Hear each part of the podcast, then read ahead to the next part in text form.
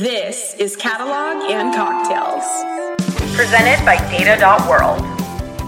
Let's Okay. move on to our lightning round uh, presented by Data.World. So I'm going to kick it off.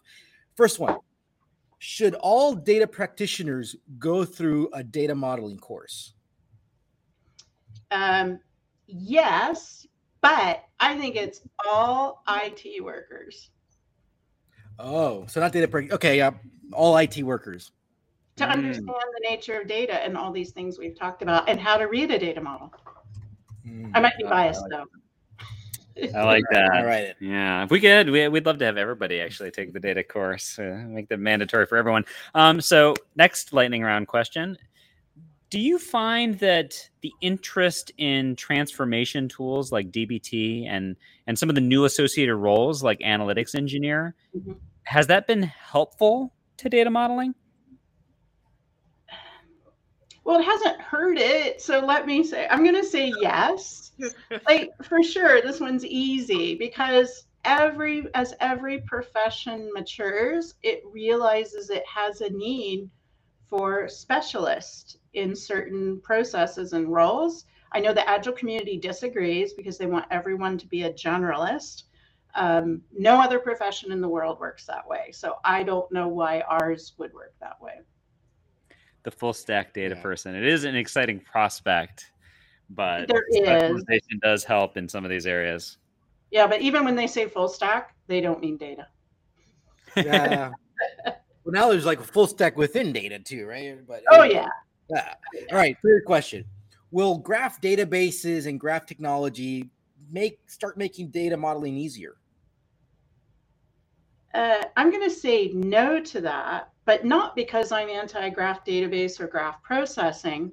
I think it's just a new set of tools and processes and thought patterns that apply to data stories that are absolutely about the relationship between things. And therefore, it's optimized, it's optimal to use graph thinking and graph tools to do that data, but not all data is ha- emphasizes the relationship between them over just the data. Yeah, I I I I tend to agree with you because, uh, well, I mean, gra- graphs my life, and I will say that uh, modeling will be is I mean the way you model things is the way you access it, but when you, but still Yeah. thinking about generalized uh, contact mechanisms and all like that Yeah. still exists and you still have to go through that process when you're Yeah. talking about regardless of his graphs or relational so yeah mm, Yeah. that's why I, I tend to agree all right tim last one So, last question Will data modeling ever become easy? I think it's easy. No. um no. it's an art and a science is what i say Yeah, so that's a setup softball, I know. But until the world gets easy, data modeling won't be easy.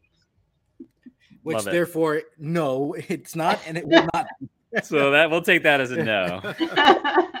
all right well ttt tim take it away with our takeaways Awesome. Well, this was such a great discussion, Karen. Really appreciate it. Um, you know, some of the big things that really came away for me were, you know, experts often think that data is simple, and if they could just approach it in the right way, then uh, then easy, easy. But they're really only thinking about a small part of the overall iceberg when they say something like that. And I loved your comment that um, uh, from the book that uh, you know falsehoods that programmers believe around names and you know things like names are never going to change, right? That that's that's not true, right? And there's there's a bigger picture here. There's a lot that's underneath the water in terms of that iceberg. And a big chunk of our conversation today involves some stories and really thinking about the trade-offs that you need to make around sort of constraints and how you're collecting the data, how you're storing the data, things like around default values, right? There's pros and cons of that. Uh, nulls, um, what you called faux nulls, right? Um, uh, optional versus required information, um, having a global perspective versus just a single region, uh, the semantics of what you're asking for, um, things like corner cases. Like maybe it happens infrequently enough, like Juan mentioned, that like eh, maybe, maybe that maybe we don't need to worry about that, right? Uh, performance considerations, either real ones or just perceived ones. Um, and then the use cases that you're using the data for. So, and, and there were others as well, but all these trade offs are really interesting and make for really, really important decisions that we have to make as, as data modelers in our organizations. And I got there are a couple of quotes that you had here, like uh, just exceptions are not really exceptions. I love that.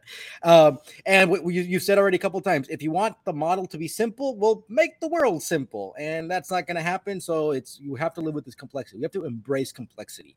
Uh, mm-hmm. Uh, one man's lookup table is another man's universe, and I think this is another very important thing that we like. Oh well, yeah, that's a simple thing, and that, but no, this can have so much other implications. Need to be governed in a different way. So uh, th- th- those, I really love those quotes you had, and uh, we were kind of started finding all these best practices that from our conversation. So we really need to consider these trade-offs very carefully. This is mm-hmm. something that should not be taken lightly. And when we look, consider these trade-offs, we really need to get the business folks, the subject matter experts, the application developers. who are going to go do something with the create applications with the data and get them involved in those trade-offs and those decisions.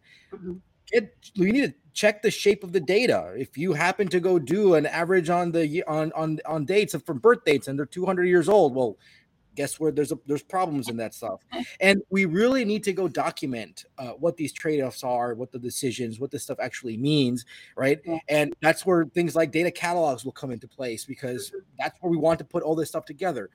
Yeah. And I really one of the one of the main takeaway I'm having here is this generalized modeling and it's this balance between the generalized and specific and actually uh, the generalized is is is thinking with change in mind and also kind of preparing kind of for this resilience and future proof and connecting with so many of the other conversations we've had. I think there's also something very interesting that happens when they look at the data mesh right? And this balance between centralization decentralization.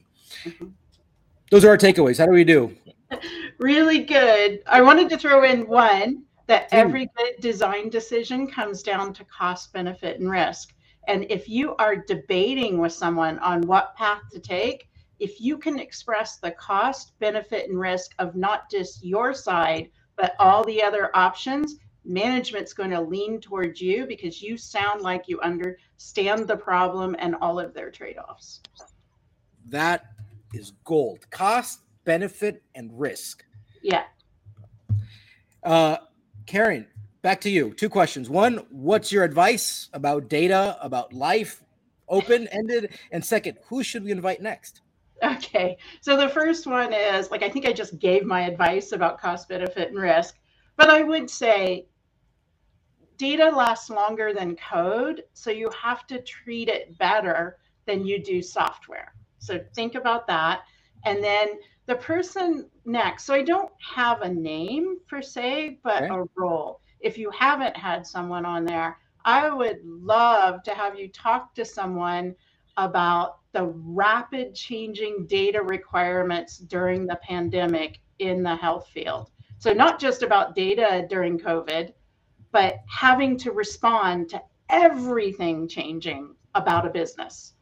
So, I mean, I can think of some people, but I'm reluctant to name them because it might be compelling them. but we, that's we will, what I like to see. And if we'll, you want a celebrity, you should talk to Len Silverston, who is a data modeling book author. And All right. Well, we, we, will definitely be following up uh, with some of the uh, names that you can recommend because I think that's an interesting topic. And mm-hmm uh, this is again i really am looking forward to be able to go see you in person again mm-hmm. have this conversation more on like let's talk about horror stories yeah. uh, this is uh, d- dealing with nulls and all this missing data is something that i've been very fascinated as i mentioned to you we're, we're we we have this university this research project that we're, we're yeah. we'll be presenting the results about a big survey that we did with data practitioners about what do nulls actually mean, and I can mm-hmm. tell you that's all over the place. So I can't wait to get that. Karen, thank you so much for your time today. This was fascinating discussion. Uh, thanks to Data.World for supporting Catalog and Cocktails every day because yeah, I get to have cocktails or, yeah. or whiskeys every Wednesday and chat with cool people like you. Karen, yeah. thank you so much. Cheers. Cheers, Karen. Cheers.